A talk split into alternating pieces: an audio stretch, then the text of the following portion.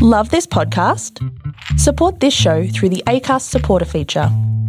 It's up to you how much you give, and there's no regular commitment. Just hit the link in the show description to support now. Coming up in this edition of TV Black Box, the TV industry pays tribute to a true legend after the tragic news of his death. Why Kylie Minogue feels duped after appearing in the Neighbours finale, and Doctor Who star Janet Fielding, well, she'll be our special guest. You might remember she played the iconic Tegan Jovanka. Welcome to the podcast where people in the industry get their news. This is TV Black Box.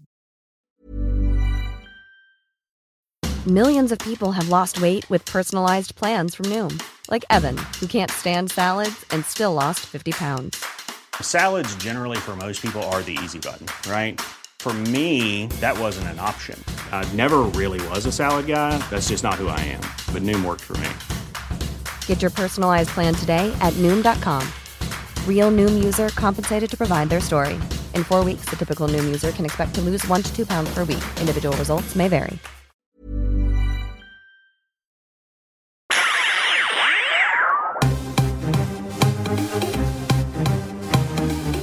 This is TV Black Box, bringing you the inside goss from the TV industry. Hello there, I'm Rob McKnight. Thanks for your company. Joining us tonight, as always, TV presenter David Robinson. Hello, Robbo. Hello there, Rob. Great to be with you. Great to have you here. TV Black Box producer Abby Mickelson. Hello, Abby. Hello, Rob. And I just want to acknowledge that I am recording on the land of the Gadigal people tonight and want to pay my respects to them. And he is known as the viewer's advocate, and that's for very good reason. It's none other than Steve Molk. Hello, Molky. Hello, Rob. I am coming to you from the land of the Darkinjung mob, and I want to acknowledge their elders, past and present, and I am a handful. That's what I've heard. Indeed, you are. uh, and let's get into the news stories of the week. And we begin with some really sad news. Brian Walsh has died. He was the executive director of drama and senior content consultant at Foxtel, but his career spanned decades. He passed away aged 68.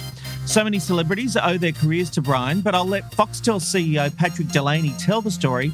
He was on 2GB with Ben Fordham on Friday morning, the morning the news broke. It is always very, very sad and uh, in some way shocking. You don't expect people to pass away, but they do. And Brian was uh, a very close friend of mine, a mentor to me, but to many.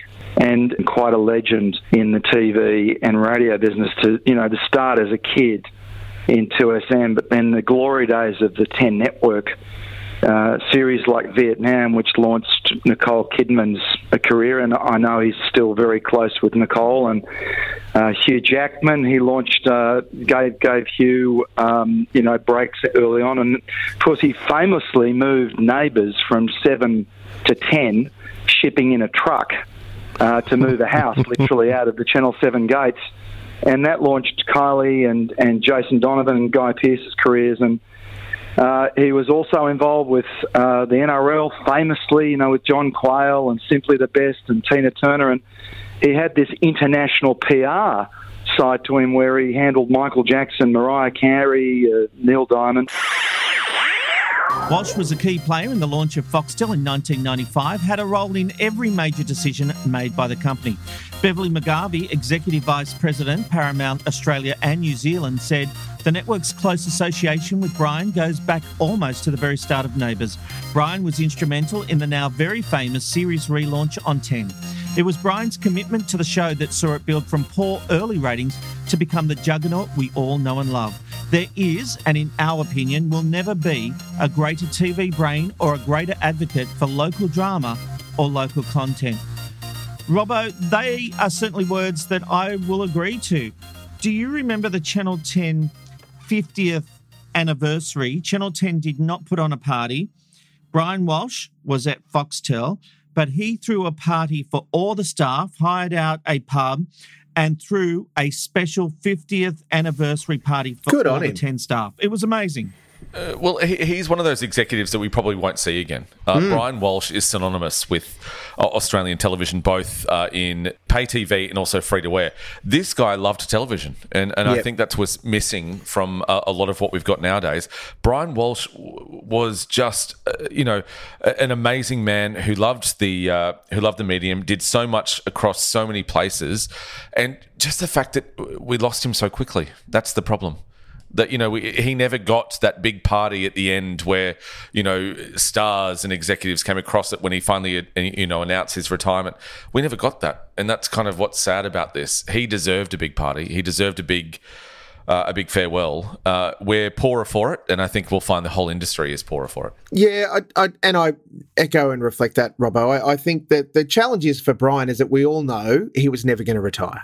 He was just going to work until he passed. Yeah, uh, and whichever was the last premiere that he attended was going to be his unofficial party. And the wake Yeah. that will be had for him will be phenomenal. This is a man who so deftly shaped the Australian entertainment industry. You are right. We will not see anyone like Brian, in part because he is a man from the old school that saw the Australian entertainment industry grow and he spent a lot of his effort helping shape that as well as then particularly his passion for scripted drama in the TV industry. He was integral in getting things like uh, Love Me and uh, Colin from Accounts, just as two recent commissions from Foxtel, up and running and and absolutely pa- backed the creators to make that be a thing. Um, Brian completely reasonably is considered a giant of the industry, and that's uh, realised not just in, you know, of course, the comment from Patrick and and the quote from Bev. Everybody, like everybody, David Anderson, head of the ABC, everybody rolled out a quote about the loss the industry will feel with Brian's passing. You know who's having a wine right now? One of his biggest fans. Uh, he's having a wine with Jono Coleman. The amount of times that Jono Coleman would talk about Brian Walsh in the Studio 10 office, he loved him. So I think it's a nice little idea to think they're both now having a little red up there in the TV heaven. Yeah, indeed. And look, it's interesting. I didn't know Brian, and I won't pretend that I did. I met him once at that Channel 10 party, and uh, he was not actually wanting to admit that he paid for that party. He was actually Yeah. very, very um, uh, subtle about it, wasn't making a big song and dance about it. Uh, he was an interesting guy, and just judging by the social media reaction to people within the industry, he certainly is a figure that will be missed. I knew him by reputation really only, and he was a giant of the game. And one of the people he helped was Kylie Minogue. And now she says she feels duped into returning to Neighbours for the fake farewell. Well, that's according to a source who spoke to the Mail on Sunday. According to the report, the source said, and I quote, Kylie has apparently got a bit of a hump about it all. It's a case of why did she and others make the effort to go back? She and the others were told it was the end.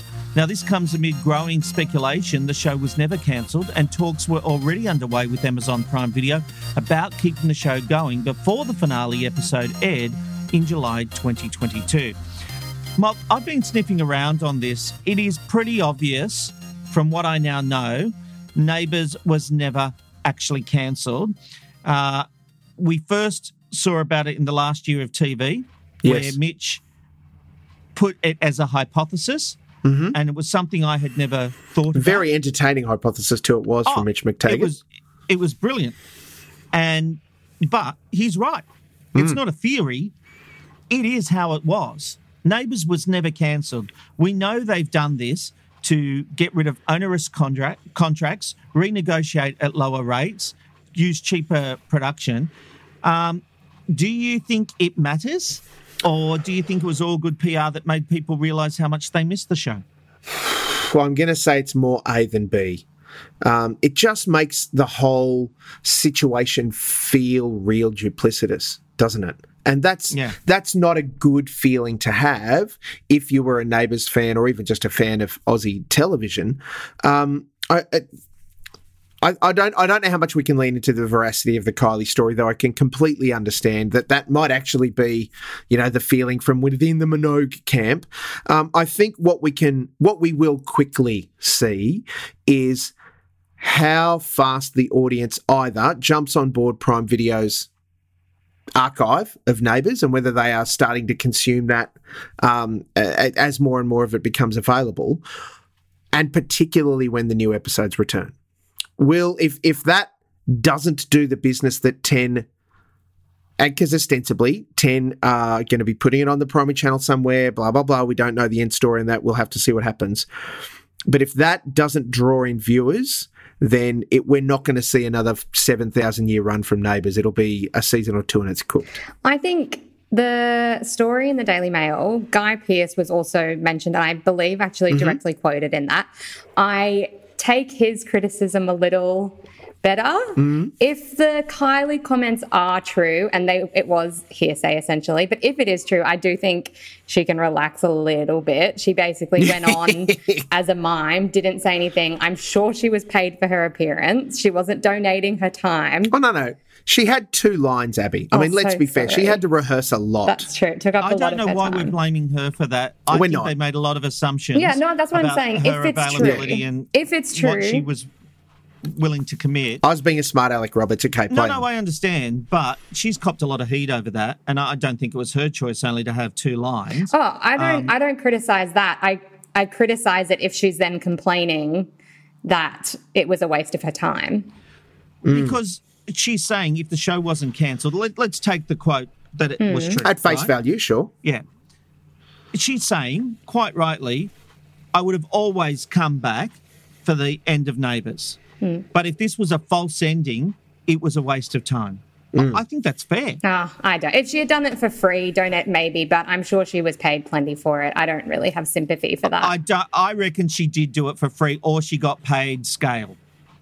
Don't know. I, I think it's the same thing as when Melissa George had a big go about the fact that she started on Home and Away. These people owe these shows. You don't. I don't care how big they get. One day their star will fade, uh, and I think it's important that they always remember where they came Yeah. from. There's nothing wrong with, dri- with with traveling back to Australia. She comes back to Melbourne all the time. We know that. She doesn't do shows. She comes back to Melbourne all the See her time. family. If you can't put But she's not aside turning a away from day or Neighbours. so, but, but then who cares? I think it's Hang great. on. What, you, you guys seem to be having a go over go go at her for turning her back on Neighbours. She didn't do that, Robbo. She came back when she thought the show was ending, and if that was a lie, if that was PR spin and, and contracts and all that kind of stuff, she was brought into that show under false pretenses. I- I've got a really simple response to that. Welcome to showbiz. you, you you do not Right. get excited about things in showbiz unless you're strapped into the plane, seatbelt on, and you're taking off. It, that's just what showbiz is. You get told one thing, you get told another thing, you get promised one thing, the promise gets taken away. That's just showbiz. Kylie doesn't need Neighbours. to your credit, I understand your position and I totally get it. I'm totally there. You know that, that if if the if it was all being sold as this is the last bit of Neighbours, those that were roped in on that premise should be should feel right that they are ripped off in that in that absolute context. I totally get it. And and to the same end, I would say the audience should feel the same thing because they were sold up the river on the idea that this is the final Neighbours and and so Yeah. on and so forth.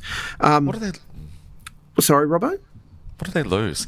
If someone said they were making Thirty Rock again, I wouldn't care that they had a feel. Mate, trust me, not many people on this few years podcast are going to care if they're making 30 Rock again. Yes, I Um, know that. But if you're getting it, if you're going to get a show that you love and it's coming back, Yeah. I- who's yeah. losing out here? And- and I I also get point your- out who's Sorry. losing out. So they're getting paid. Um, Yep. The audience is getting their show back. Who the hell is losing out here? Yeah, no, who's and- the loser? Pragmatically, Robbo, you are correct. The challenge is that the longevity of Neighbours, the fact that it is a generational Australian drama, meant that so many people held a very special place in their heart for it before we even get to the multitude of talent that went behind and in front of the, the camera on it. So there's all of that. That's this emotional attachment that's drawn into it that Sure, leaves sure, us in this position where, hang on, you actually weren't leaving. What's the big deal? Which I think is where we've landed, Rob, that it's this whole kind of back and forth. Oh, no, we're shutting down neighbours. We're bringing it back in 2023. You know, that that's the whole that's the whole debacle in this. And I can, I can get that the talent that were brought in on that context should feel ripped off. Hmm. Jason Derulo will be the new judge on The Voice Australia. I'm sorry to interrupt you there, Rob. I do need to say that it's not actually Jason Derulo. It's Jason Derulo.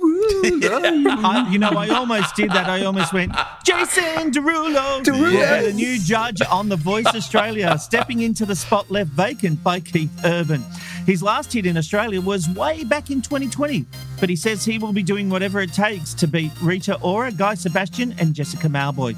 Derulo, 33, has global sales of more than 200 million. Abby, a good replacement for our Keith? Uh, I wouldn't be completely convinced off the bat. I w- like. I really enjoy The Voice in its blind auditions. I tend to drop off after that, but so I will still watch the blind auditions round. My thing with Jason Derulo is I don't think he fits into that dynamic. So all of the other ones and Keith worked really well together because they all come across very like down to earth and very warm and things like that. Jason Derulo doesn't. From what I've seen of him, he just doesn't. It was same with when he came to the ARIAs. I want to say like 2011. It was a long time ago. Um, and he just didn't he didn't fit in with it. He didn't fit in with the Australian attitude, with the Australian humor. He just didn't. Ooh. He oh. he kind of had that like arrogant American celebrity vibe instead. And I just don't think that works with the other judges that are on The hmm. Voice. He's Maybe been out of the game though for a couple of years, I was so about I to think say, Got to come back maybe he'll be a bit more humble Well, because I was looking through his history and after a string of hits, he fell off a cliff. He had one hit in 2020, back on the cliff. He became Jason Derulo. Correct. It, is, it actually did make me laugh, you all singing that in the intro, because at that ARIA Awards, there were a group of, I think, 30 of us who had like won tickets to go to the red carpet and things like that. And we were told to all sing it when he came down the red carpet. And so we did death stares, like not even a smile, nothing. Seriously? Yeah. Yeah. Well That's played from whichever PR organised that. Yeah. Well played. went down like a lead balloon. They obviously hated his guts because he can't get angry at the fans, man. He can get mm. pissed off at the That's right. PRs. Mm. Wow. Well, that'll be fun. Molk, how do you think it's going to go with The Voice mm. this year? Oh. Australian Idol has not fired, much to my surprise. Is eh, How's it going to go having multiple talent quests on Yes. the one network in the same year? I'm going to stick my neck out, Rob, and say not well. Uh, I think that the it hasn't been a failure. The lack of success for Australian Idol um, is absolutely signalling that Australia largely is if the format needs a rest. Like the talent Like questy, shows. yeah, the talent questy kind of vibe along with dating shows needs to take a break. And I think that scheduling the voice this year after Idol hasn't gone so well, Seven would be well advised to maybe go, actually, we're resting it. They're not going to do that. Did Idol just suffer from tough competition in MAFS? Yes. And what, by all accounts, having not seen it, was an amazing series of Survivor? Yes. Yes to all of that. Absolutely. MAFS has just been unstoppable. It hasn't lost a night that it's been in that slot, and many of the nights it's come in, it's the number one program. Um, and Australian Survivor is tapered perfectly. There's only, including we're recording tonight, there's only three episodes left of it, and it's building. The audience is getting bigger Yeah. to the point where it might not challenge but come close to to MAFS. Uh, whereas Oh, Poor Old. Idol, well, whereas Poor Old Oz Idol has actually taken the move where they're cutting two episodes out of it with the big move this weekend that they've gone. Everybody's up for grabs, and three are going to go tonight. Next week's the finale, whereas it was meant to finish in another week's time. So either they're stretching out Farmer Wants a Special Cuddle, um, which I believe is what's following it, or, you know, I'd watch it if it was called that. yeah, mate, we're, the, we're about truth in advertising here at TV Black Box. Yeah, yeah, uh, uh, with Sam Armytage as the host. Um, I, I, look, I don't know what they're going to do to fill that extra week's void. I'm sure they'll have a couple episodes of Hey Hey bullshit they can squeeze in that will will will pad it out. Uh, the the the issue for Idol is that if it wasn't for MAFS, it's actually done pretty damn well. However, it's been up against tough competition in both, and that's meant that it's just got this funk about it, and that's something that you can't change from an audience perspective.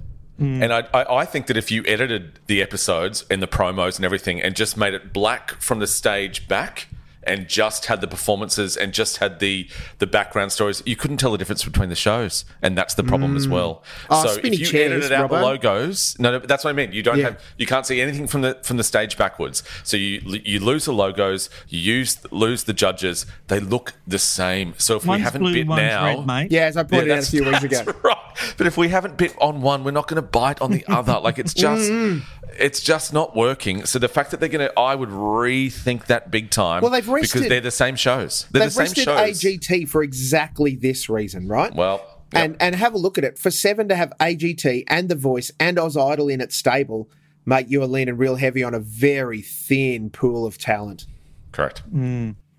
All right, coming up, what TV shows went downhill in their final season? A new list has offered some surprising results. Doctor Who star Janet Fielding, well, she will be our special guest. You'll remember she played the iconic Tegan Jovanka, and we'll find out what everyone's been watching in the TV binge box.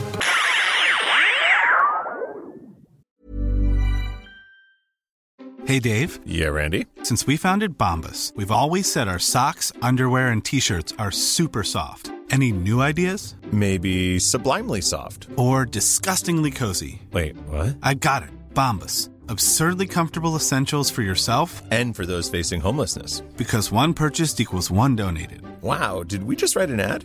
Yes. Bombas. Big comfort for everyone. Go to bombas.com slash ACAST and use code ACAST for 20% off your first purchase. For Doctor Who fans, the first question is always who's your favourite Doctor? The second, which is your favourite TARDIS team? Well, for me, that question is easy. Tegan and the Fifth Doctor, well, they were my team. Whether she was travelling with Adric, Nyssa, or Turlough, Janet Fielding's Tegan was the perfect companion to the Doctor. And I'm thrilled to say Janet Fielding is coming to Australia for a series of shows around the country, thanks to the Sirens of Audio podcast. And she joins me now. Hello, Janet Fielding. Hello, Rob. Obviously, I've just mentioned you were one of my favourite companions of all time. You must get that a lot. Uh, yeah, which is fine. yeah, no, it's good. It's lovely. I'm surprised how many people, you know, sort of remember it so clearly. Yeah. Oh, we grew up with it. And especially here in Australia, uh, the ABC showed Doctor Who constantly constantly. And so when we played the original series, we got lots of repeats. But how life changing was Doctor Who for you? Oh, enormously. I mean, the thing is, it's it's it's it's thread itself. You know, it threads itself throughout your life somehow. When I, I was an agent for a while, I, I took over an established uh, agency called Marina Martin Associates, now yep. called Gordon and French and like one of my the first things I did was an interview, you know, get Paul McGann an interview for um for Doctor Who for America with the American and and I can remember one of our younger clients coming in and to meet me, you know, because I'm meeting all the actors, and and uh, he's sort of sitting there and and, and looking at me a bit strangely. what what's going on here? And he went, Tegan, Tegan, it's Tegan. And then, of course, you know, Peter, Sarah, and Mark, and, and Matthew and I, we've now been friends for like 40 odd years. And is it a friendship? Was it that kind of show? Yeah, yeah, yeah, yeah, yeah, yeah.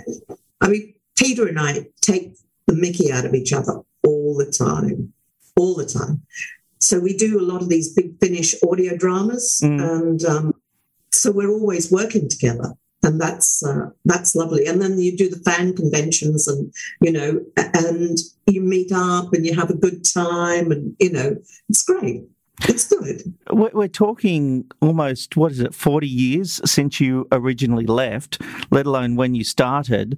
I left in 1983 i mean on, on screen it was 1984 but i, mm. I stopped making in october 83 but to think that you are still getting work from that show. That doesn't happen yeah, with any other show. Do you know what I mean? I moved on from acting. You know, I went. Mm. I, I, I um I was one of the people who started Women in Film and Television in this country and in in the UK, and I ran it for the first four years, and then I was an agent for a while, and then I I crossed over. Well, really, I moved back into the third sector, into the not for profit sector. Yeah. Uh, um, and I've been running a youth arts charity uh, for the last 12 years. When you were growing up in Brisbane, did you ever watch Doctor Who on the ABC? Oh, yeah, of course. So, who was your doctor? Who was my doctor? Really, Pat Troughton. Yep. He's the one I remember most clearly. I mean, I do remember William Hartnell, but not as clearly. Mm-hmm. It's really Pat Troughton. And I love Pat Troughton. And I loved him when I met him, you know. Uh, well, that, very... I mean, you got to do that with the Five Doctors, of course, which was the 20th anniversary program. And, yeah. you know, I, I always think about the actors that are part of the show at the time when an event like that is happening because you're doing your normal series and then there's this huge event with a lot around it. You got John Nathan Turner trying to wring every bit of publicity out of it. And what was it what was it like on he was great at that. Um, what was being on set filming the Five Doctors like when you're meeting Pat and Jon Pertwee, and maybe you got to hang around with the waxwork Tom Baker? I don't know, but Well, no, because I'd already worked with Tom. I did my first story him, of obviously. course, which I watched last night. I watched Logopolis last night, rabbits and all that kind of stuff. Uh, fabulous opening. But anyway, Five Doctors first. Tell me about that. Well, that was really quite exciting, you know, obviously, and and and and bizarre. You know, you do have to keep pinching yourself. Am I really doing this on the other side of the world? Because I'd, I'd been in England what three or four years at that point, so I haven't been here, you know, huge amount of time, and it was kind of biz- bizarre. It was just. Yeah, just weird. Well, it must know. have been because you, you know, you you went to the University of Queensland, and Uh-huh. you actually have a connection with an iconic Australian moment, and that's Graham Kennedy's Crow Call. And what people may not know, and if I've got my facts right here, you were working for the censorship board when that happened, weren't you? the Australian Broadcasting Control Board. What? I had a Coleman scholarship, but it was means tested, so I never got any allowance. So I ended up doing, and the civil service in those days, I don't know if it still does, used to give you five hours study leave a week. So I joined the civil service, and I was a as, I was a censor, and he was doing a crow call. Ah, know, Graham Kennedy, you know, he was he was always pushing the boundaries. Anyway, I duly reported it. You know. So, what was that like when that? Because uh, Adelaide, if I remember correctly, pulled the feed. Now, I've been trying to find the crow call because I wanted to play it to you. Cannot find it online anywhere. No kidding. Well, it went out live because I was watching it live. So, was that your job? You would actually have to watch one of the channels. Yeah, I was watching television for a living. Amazing. So, how did you end up in an audition for Doctor Who? Oh, what you know, you you meet somebody, you fall in love, you know, blah blah blah blah blah. Uh, yeah. blah blah blah. Um, I feel like there's a And, uh, story there. yeah. However, let's move swiftly on. Um, and uh, and then I sort of, I don't know, I got Doctor Who. Amazingly, and one of the favourite things, I mean, I think every Doctor Who fan knows this, that when you audition, they said, oh, you're a bit small to be an air steward. And the, the law goes, and please confirm, you, as quick as a flash, what did you say?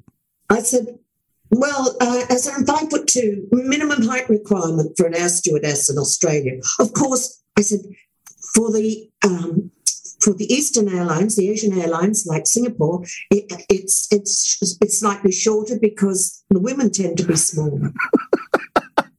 and John knew I was lying. Oh, did That's he? The other, yes, But he would have loved checked. that. He absolutely loved it. You know, I had no idea.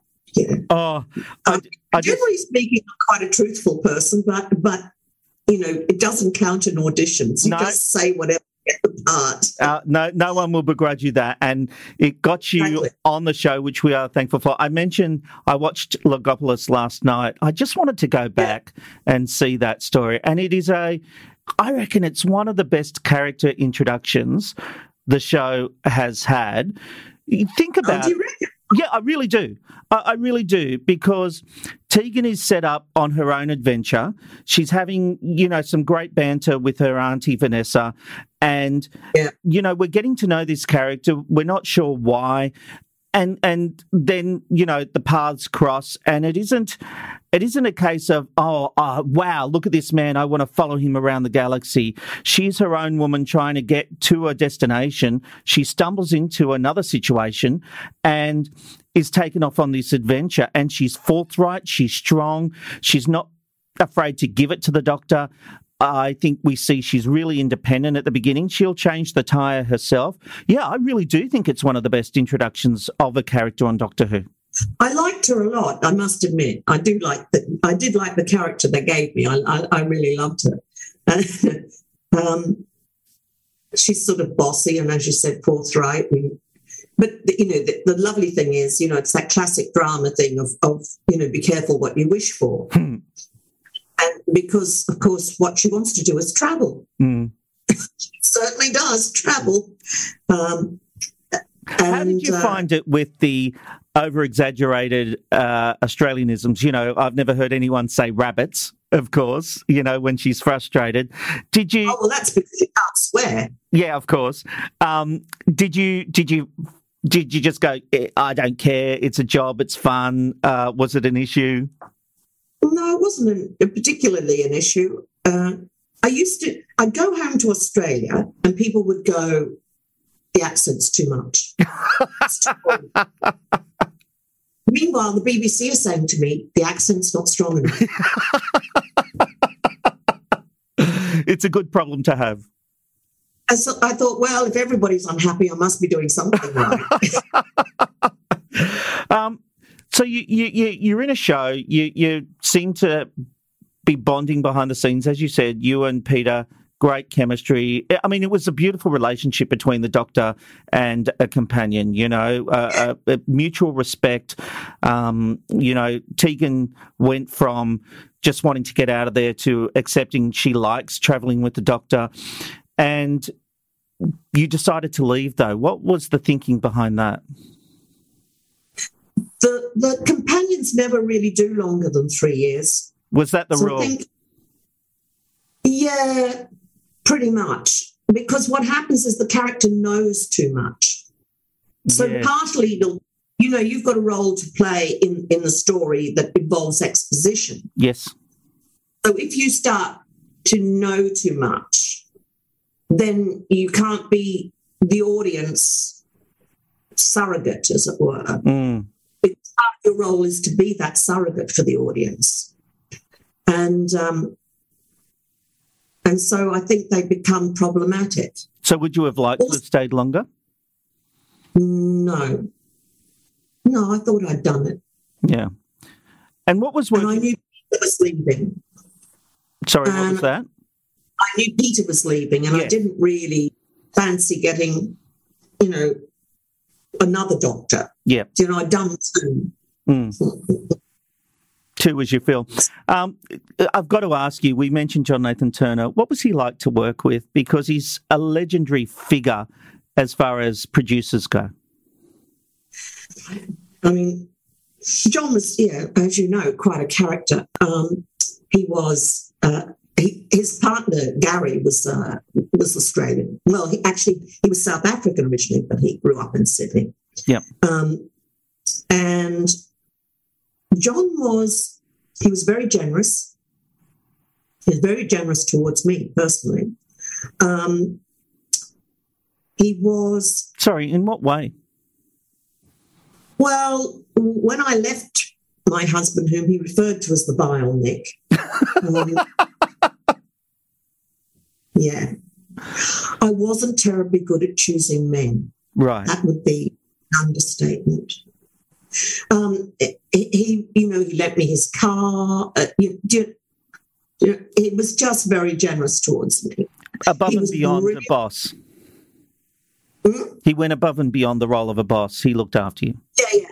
And when we when we used to do the um, the fan, big fan conventions in Chicago in the eighties, John and, and there was always a cabaret, and John and I used to do a duet together. You know, where we were rude to each other Fabulous. and uh, and, and and and vaguely antagonistic. But I used to, I would, um, you know, he could be quite. Well, he was bossy, you know, very bossy. Um, But you have to be. as- but you have to be exactly, and um, you know, didn't stop me from being, you know, arguing with him from time to time. Sounds like Uh, Tegan and the Doctor, quite frankly. Yeah, it is a bit. And, uh, but he really was. Um, he was the youngest producer, I think, at the BBC in drama. Mm.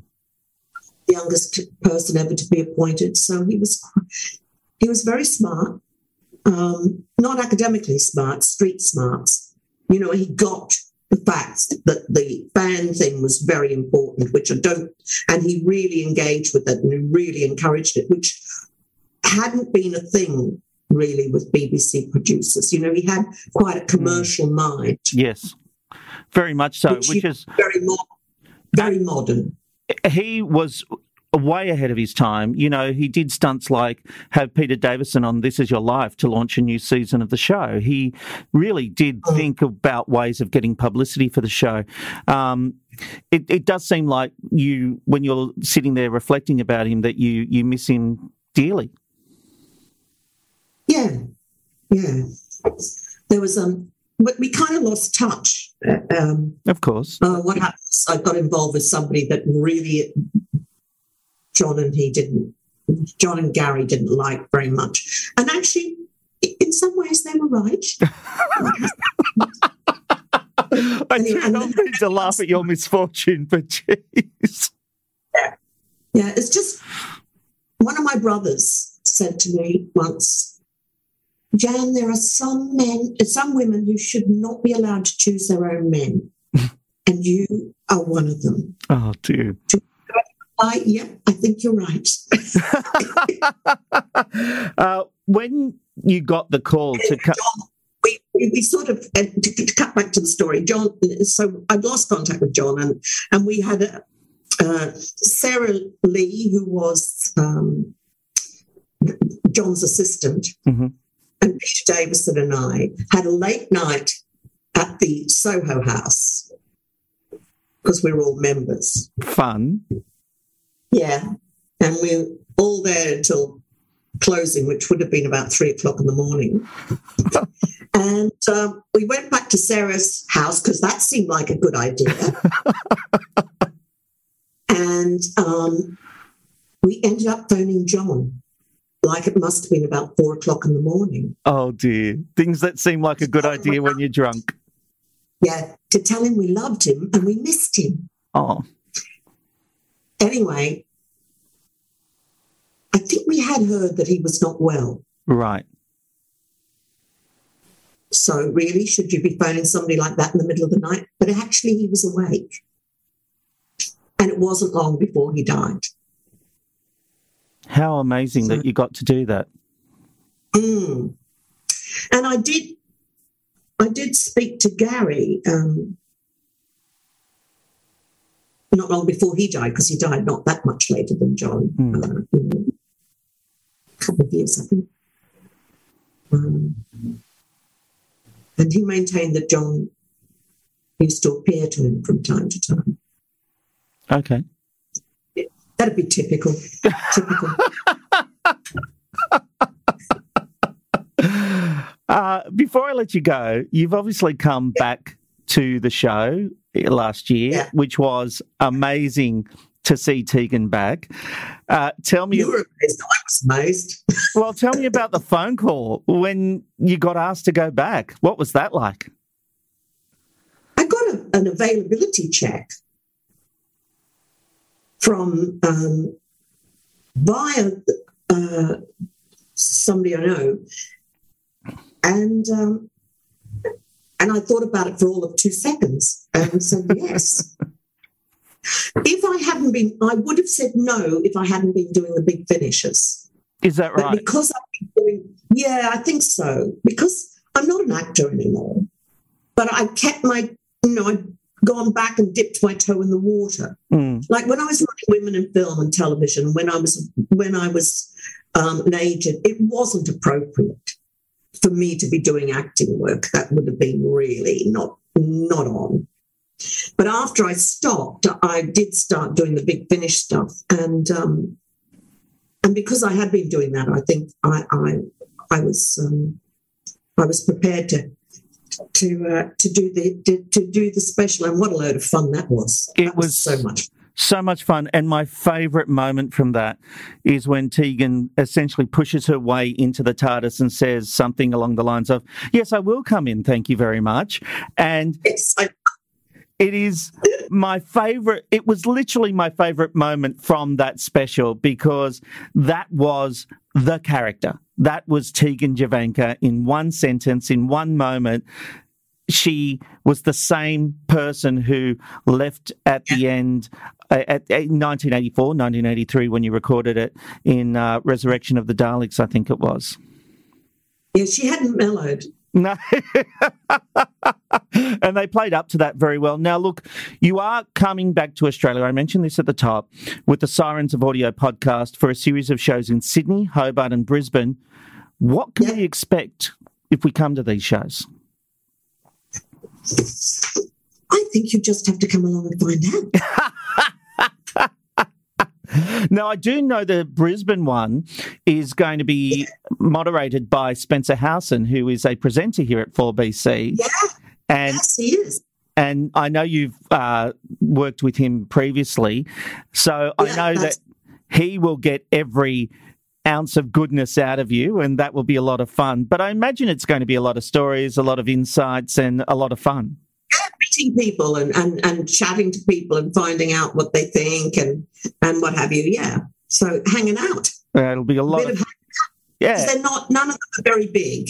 None of them are very big shows. That the uh, whole idea is that they're quite intimate. Yes, well, I think the one at the Powerhouse in Brisbane is uh, only 150 people they're allowing for, so it is very intimate and designed that Yeah. way on purpose. So you do need to get in. Sydney will be Because the I wanted that. I thought that was more, I thought I'd enjoy it more. Yes, yeah, I think I think so. So Sydney will be the first of April, Hobart the fifteenth of April, and Brisbane the twenty third of April. You can get tickets at sirensofaudio.com. It sounds like you're here for a full month. You're going to be relaxing in between, are you? I'm here for two months. Oh wow, that'll be fun. because I'm, you know, um, I'm seeing my brothers and various family, you know, cousins and what have you. So, and and friends, you know, because I've got friends who go way back. So, yeah, I'm looking forward to it. I'm very excited. It'll be terrific. Uh, Janet Fielding, thank you so much for joining me. I really appreciate it. My pleasure. Thank you. Ah, Oh, as a Doctor Who fan, Mog, that would have been gosh, fun. I loved getting to talk to her. Um, dare I say, Rob, as a Doctor Who fan, that would have been fun. You would have had a great time chatting with her because I know that you are such a fan of the Doctor Who universe. I certainly am. A Whovian like none other, dare I say. Really Thanks, not buddy. sure how to take that. but that is as straight a bat as I can give you while co-opting Robbo's statement. What did Sorry, Robbo I- say? No, no, I, I I thought you were coming generally, and I, I, I just thought, oh, that's really fun. But then he said Molk, and then I pulled back. Yeah, and so I took oh, Ro- Robbo. That would have been That awesome. was- I know how much. Oh, Robbo, that was fun to interview a doctor. that would have been amazing, and, and a great interview as well, Rob. Really well done. Um, she she's an absolute legend, obviously in, in Doctor Who land, and and you love Doctor Who. Um, you know, I loved her, loved the interview, loved you. You know, fantastic Doctor Who. um, hopefully, that will get um, you know uncancelled and put back on the air really really soon, like Neighbours. Firstly, if Robbo could say Doctor Who anymore, I don't know how many times he could. And secondly, who? Oh, all right. Now, CBR.com has listed what it believes are the top 10 shows that went downhill in their final seasons. While it's from an American perspective, we thought we'd take a look. At number 10 was True Blood, 2008 to 2014. Number 9, Scrubs, that ran from 2001 to 2010. Number 8, The Vampire Diaries, that went from 09 to 17. Roseanne, which I fully agree with, 1988 to 1996. You'll remember they won the lotto in Yeah. their final season. And then in the final episode, a lot of events were a dream. Spoiler, thanks, We Rob. have Lost at number six. It ran from 2004 to 2010. Oh, that flash sideways crap in the final can't season. again with the spoilers. The last two shows I have not seen. Oh, sorry, Abby. And I hate yeah, you're spoilers. like the spoiler Isn't guy. this your spoiler policy, Rob? Yeah, There's- but you you know can't- what? The term flash sideways is not going to kill you. Well, now I know that happens. And I now I also know they win the lotto in Roseanne. Oh, And it was that's not true. so much as a spoiler as a warning to avoid. Uh, number five is Veronica Mars, 2004 to 2006, and a reboot in 2019. And while the reboot was mostly a welcome revival, according to this website, it disappointed some dedicated Veronica Mars fans um, and destroyed the legacy of the original series. Number four, How I Met Your Mother from 2005 to Ugh, 2014. Although it answered the question, a lot of people, like myself, thought it went weird with that final episode. No, Number rubbish. three, Dexter, 2006 to 2013. The final season of Dexter, well, this site reckons it fell below the bar of the previous season. You know, I always said about Dexter, the final season should have been him being discovered to be a serial killer, arrested, and all the friends, family, and work colleagues having to deal with the fact they have known, worked with, and loved a serial killer. That's one episode, though, Rob. No, that's a season. You could totally do. Uh, anyway. Okay. Number two, that 70 show from 98 to 2006. And the big problem with that se- that final season was losing the two main actors, Topher Grace and Ashton Kutcher. And of course, number one, Game of Thrones, 2011 to 2019, with a finale that destroyed everything that came before it. All right. Abby, can I throw another one in there? Sure. House of Cards. The final Ooh. season I haven't even watched. Oh, well, then you probably can't throw it in there. Well, I'm just like the rest of the viewing public. We liked the show for one thing. Mm-hmm. Then, because some accusations were thrown, they got rid of the main character. Uh, and some accusations and then were thrown. Accusations. "Here, we'll serve up this tripe. And people Yep. went, no, thank you. That's all right. I disagree with Game of Thrones. I know everyone hates the final season of Game of Thrones. I love it. I think people seem to struggle with a character arc that isn't in one direction. Like if if mm. they don't constantly develop in a linear way, people suddenly think they're throwing away the character arc, whereas that's just not how Yeah. humans work. And I think that was what a lot of people were criticizing Game of Thrones for, is they were like, this character would never do that. And I'm like, well, they actually would. They're just not moving in a linear direction. Anyway, that's a whole other thing.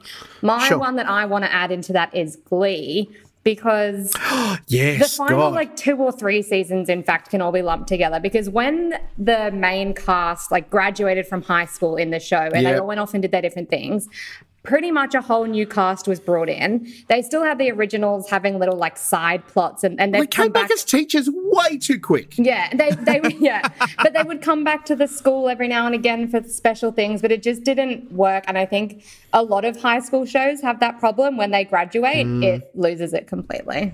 90210, the college years. Oh, That's when the show ended. Yeah, Bad. You never go to college. no, no. That's Cut like One Tree off. Hill did a time jump to prevent the college Melrose years, and it actually really Oh. it really worked. Melrose Place fell apart in the same kind of context. They didn't go to college. It was a bit late for them at that point. Um, I but will not hear a bad word said about Robbo, Melrose I, Place. I apologise. We found a point of conflict. I, I echo with you, um, Abby, and, and and I put to all of you that I had a bit of a think about why is that the case? Because if we look at ostensibly the first two to five seasons of every one of those shows, you would have said they were some of the buzziest, you know, had the biggest following, lots of people were keen on them, and all of those sorts of things. Hmm. And then why did they all of a sudden turn on their ass and fail after one, two, or three final, you know, seasons? I know My, my only my theories are a change in writing or showrunners, Yes. a change in core cast, hmm. or a deviation from source material. Hmm. So in all of them, you can wrap it up and go, oh, the showrunner left, a new you know showrunner came in, or a new writing team came in. There was a holeless, bolus kind of replacement. Like Scrubs was a great example. They just blew away the cast, and a whole new cast came in. And it was like no one's buying that shit. Um, Well, Dawson's Creek, when to back you up, Molk, Mm-hmm. when the original creator, I want to say his name was Kevin, Kevin Williamson. Thank you. away. When he left Yep. the show, the new team went, "Oh, we'll have Pacey and Joey get together." That is literally when I stopped watching, so I didn't even get to the final season because I went, "This is not. So much happened, Rob. This is not how they are." And maybe I am linear, Abby. Uh, you know, Is that our new? Is that our new woke when you're throwing it back? Uh, you're so linear. I, I will offer. I'm with you, Abby. That I agree that that while I will say the final season of Game of Thrones wasn't its best season, Sure. It was. I thought um, Benioff and Weiss did a really great job bringing that thing home, basically Mm. on a whole bunch of dotted lines that they've gotten out of George R. R. Martin to write that final season. And and look, I felt satisfied walking away from it. I appreciate that some people didn't. I absolutely reject that Lost is included in that list because what it clearly shows is that the person who created this list or, or asked for it or whoever submitted it for the list did not understand that show at all and they deserve to be fired into the sun. Sorry, I understood Lost, and I loved the first few seasons, but it was very obvious they didn't know where they were going with the show, and then they were trying to get plot points back to Easter eggs that they had dropped, and and the hatch is a perfect example of that. They created this whole narrative about a hatch and then didn't mm-hmm. realize what it was going to be. The smoke monster is exactly the same. They created this great story arc and then didn't know what to do with it. Without spo- dropping a whole bunch of spoilers on us, Rob, I appreciate what you're trying to get at. No, they're not spoilers. If you haven't seen Lost, you don't know what the whatever that was is. and a is. smoke monster. A smoke Sure. monster is in the first episode, mate. I'm the one who hates spoilers. I, if I've crossed the line, I'll cop it, but I don't think I have. That's right, and I am being a bitch to you, so that's fine. Um, I, without getting, turning this into a lost argument, I understand your position. I, I think that anyone that followed it through right to the end, while Yes. I acknowledge that some of the writers might have gone, "Oh, we'll pitch this idea, and we'll we'll, we'll wrap it up somehow in season, you know, seven, I think it was, or nine, the final There was a. Bible. There was a Bible. There was a there Bible. was a Bible for A the whole show, for the whole season, Bible. for the they whole built series. the whole thing around this. They No. did. They, the, what you're see, doing, yeah, from they no, knew no. what the final shot was going to be, and that's what they sold it on. Matthew Fox mm. would say, "I know how it ends."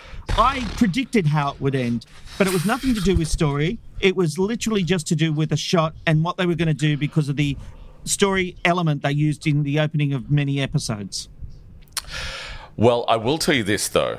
I'll forget Lost. I'll Loved tell you, this whole loved it, ended. conversation is not making it into the episode. No, no, We've loved it. gone on ages on Lost.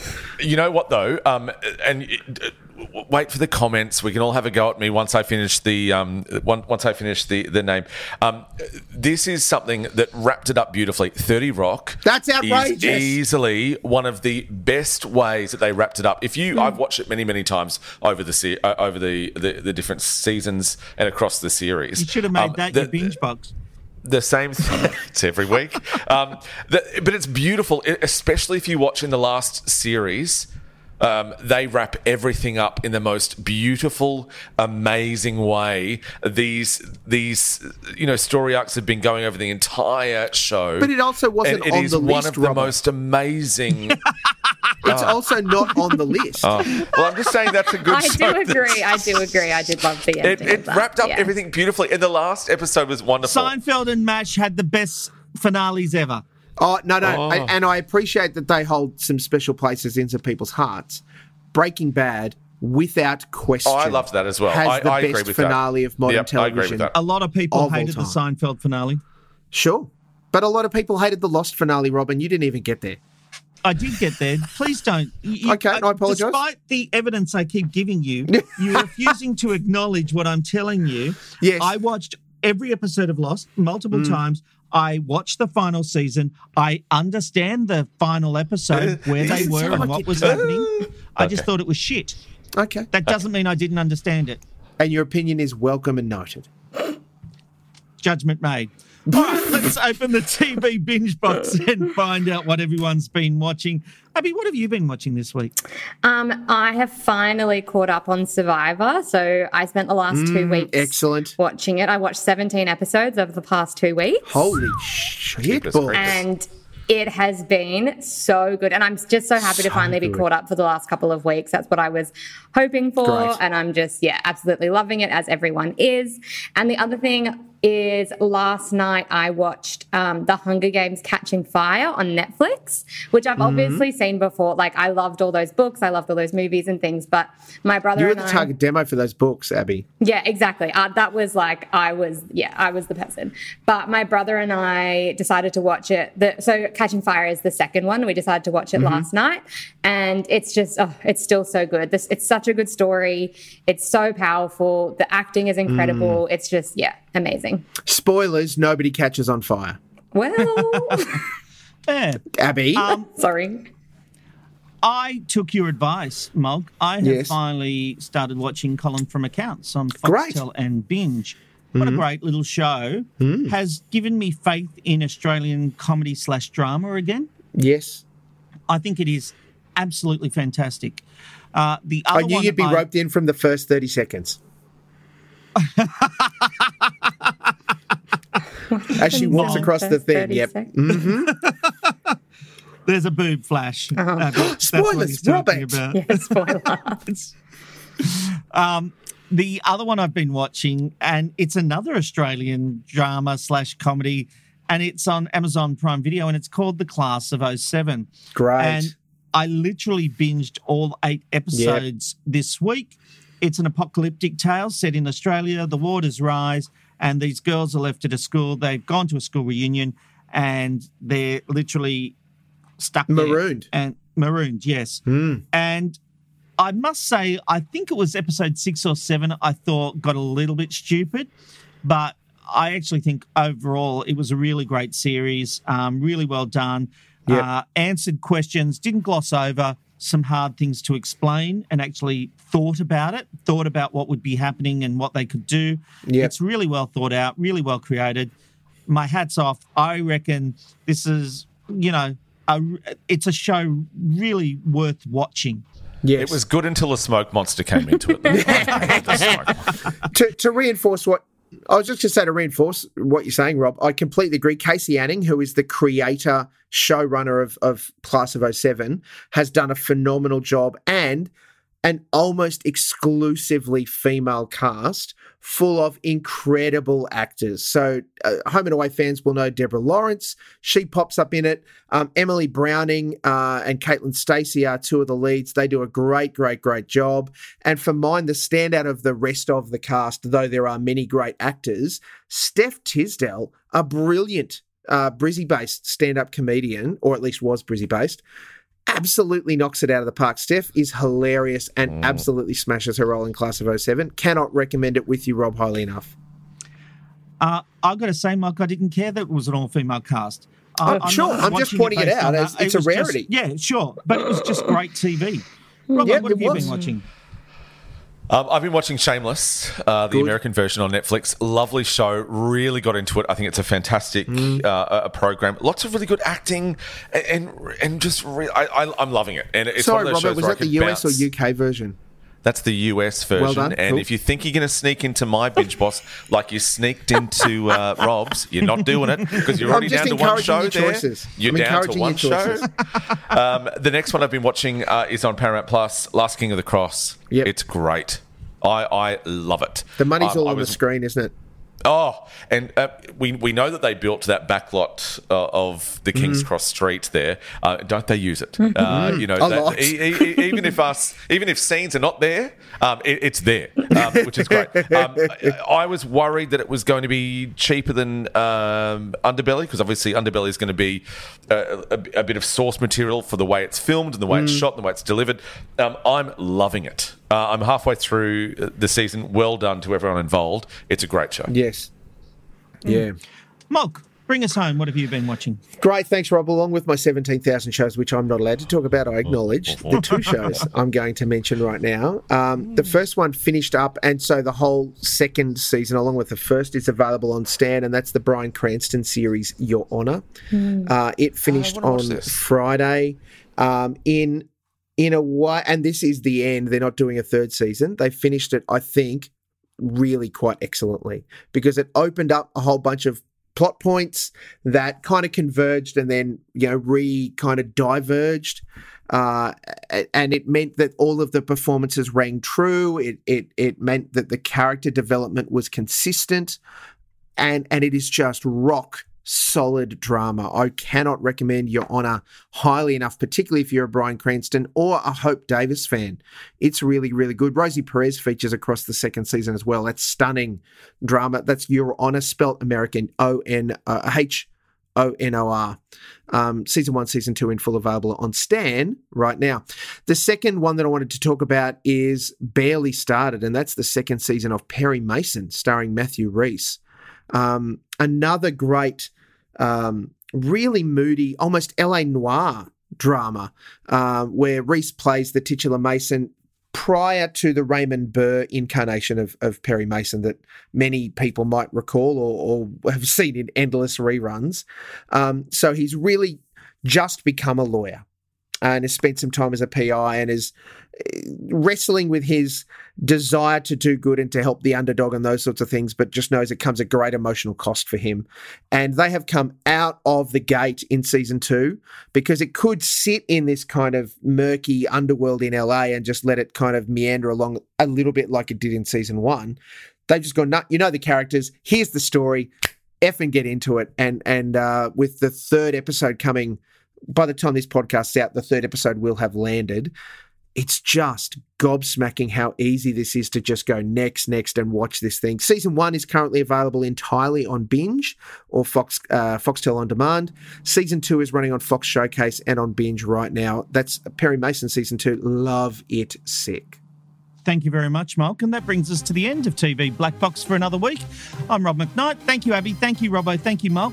Don't forget, for all the latest TV news, go where everyone in the industry gets their news. It's tvblackbox.com.au. We'll see you next week. But I've got three more shows I want to talk about.